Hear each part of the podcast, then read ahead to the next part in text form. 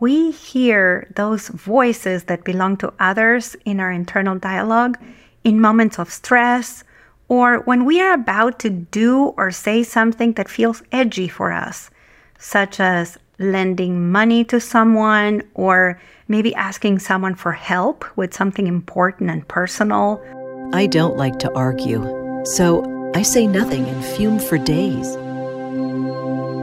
How do I set boundaries without sounding like a jerk? I hate the idea that I might accidentally offend somebody, so sometimes I'd just rather say nothing at all. Welcome to the Language Alchemy Podcast, and thank you for joining me today. This is your host, Alejandra Siroca, a transformative communication teacher and coach devoted to helping you transform your communication. Because when you transform your communication, you transform your life and all your relationships. Thank you so much for being here, not just for being here with me, but also for your willingness to learn transformative communication tools that benefit your life and the life of all that come into contact with you. Last week in episode 78, I talked about making sure you follow the guidance of your inner voice, or else you'll end up automatically being influenced by your communication habit, which, as I said in that episode, can lead us to experience the opposite of what we want. Then, in a transformative communication session with a new client this week, they shared what I've heard so many times from my clients and students that they hear many voices in their head and that some of these voices express conflicting messages that leave them confused, torn, doubtful, or insecure. I'm sure you've had this experience too. So, in this episode, I am going to teach you how to distinguish your inner wisdom voice from other voices you hear in your internal dialogue that are not very helpful.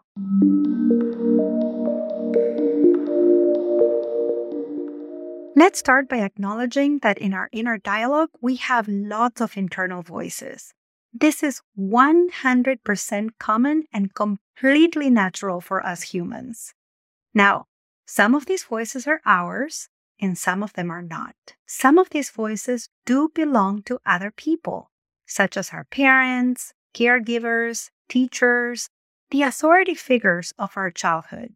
Our first language and communication teachers, as I like to call them. And some of these voices that belong to others may be the voices of more recent or current people in our life, especially someone whose opinion matters to us. It could be a partner, a friend, a mentor, a client, a spiritual teacher, someone we follow on social media. When these voices belong to someone else, they usually give us messages related to rules to follow or quote unquote correct ways of being and behaving. Sometimes they communicate solid beliefs about the world, about how things are or should be. Let me give you some examples from my own life and from my communication students and clients of messages we may hear in our internal dialogue but belong to others. And listen to the language of these messages. Your generosity will get you in trouble. You can't trust anybody outside this family. Who are you to speak up? You look ugly when you cry. Men don't cry. Don't embarrass yourself in front of everyone. As you heard these messages, can you recognize the language? The language was a directive, a rule coming from someone with power or authority to direct or dictate our behavior or way of being.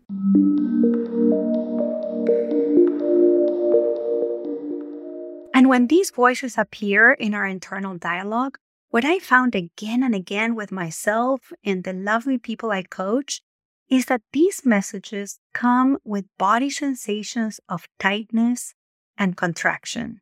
We hear those voices that belong to others in our internal dialogue in moments of stress or when we are about to do or say something that feels edgy for us, such as lending money to someone or maybe asking someone for help with something important and personal, standing up for what we believe, speaking up to defend someone who's received a microaggression or some kind of bigotry, or sharing with others about our aching hearts, or maybe going beyond the limits, like accomplishing something that our family of origin or that authority figure had not been able to experience or accomplish when we were a child. Now, these voices that belong to someone else are not our intuition, our essential voice, or our wisdom voice. So, when you are listening to your inner dialogue, pay attention to these two indicators to find out whether this inner voice is yours or not. If the language has content about how you should be, how you should behave, or how the world is or should be, and you feel tightness and contraction, that voice is likely to belong to somebody else.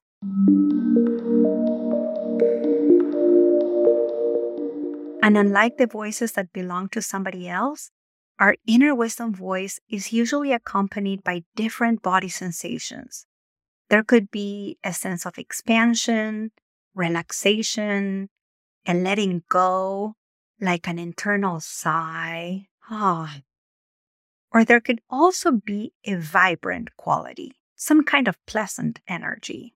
This is because our inner wisdom voice usually has deeper messages for us that go beyond a rule about behaviors or a quote unquote correct way of being. Our inner wisdom voice tells us about deep needs and precious longings.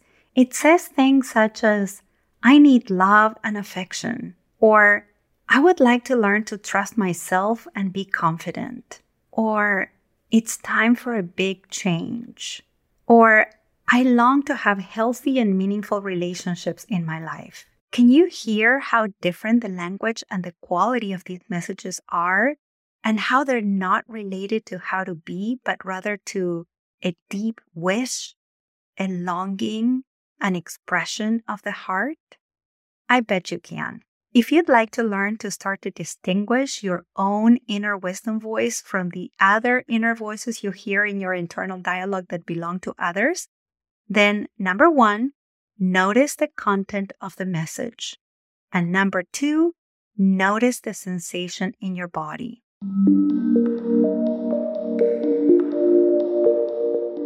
If after noticing these you're still unsure, then do one of the things I guide my transformative communication coaching clients to do. Close your eyes and hear the specific message again and again and again. You may even imagine that you have access to its volume control and increase the volume a bit so that you can hear some of the characteristics of this inner voice. Then you can ask yourself, does it sound like your voice? Who does this voice sound like? That question is very helpful to find out who that voice belongs to. I'd love to know how this goes for you. You know that I love hearing from you. If you are on my mailing list, then you have access to my email so you can email me directly. And if you aren't, it's very easy to sign up. You go to languagealchemy.com and sign up to receive my newsletters every Wednesday. Every Wednesday, I send you a personal story of something I'm working with or thinking about in terms of communication and offer a transformative communication tool you can put into practice right away. I'm going to add the link to the show notes so you can get that benefit and sign up to my newsletter.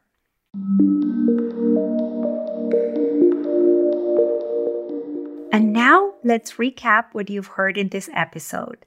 In this episode, we talked about distinguishing your inner wisdom voice from the other voices you hear in your internal dialogue that belong to others. I described characteristics of these voices in terms of their content, as well as the kind of body sensations these voices evoke.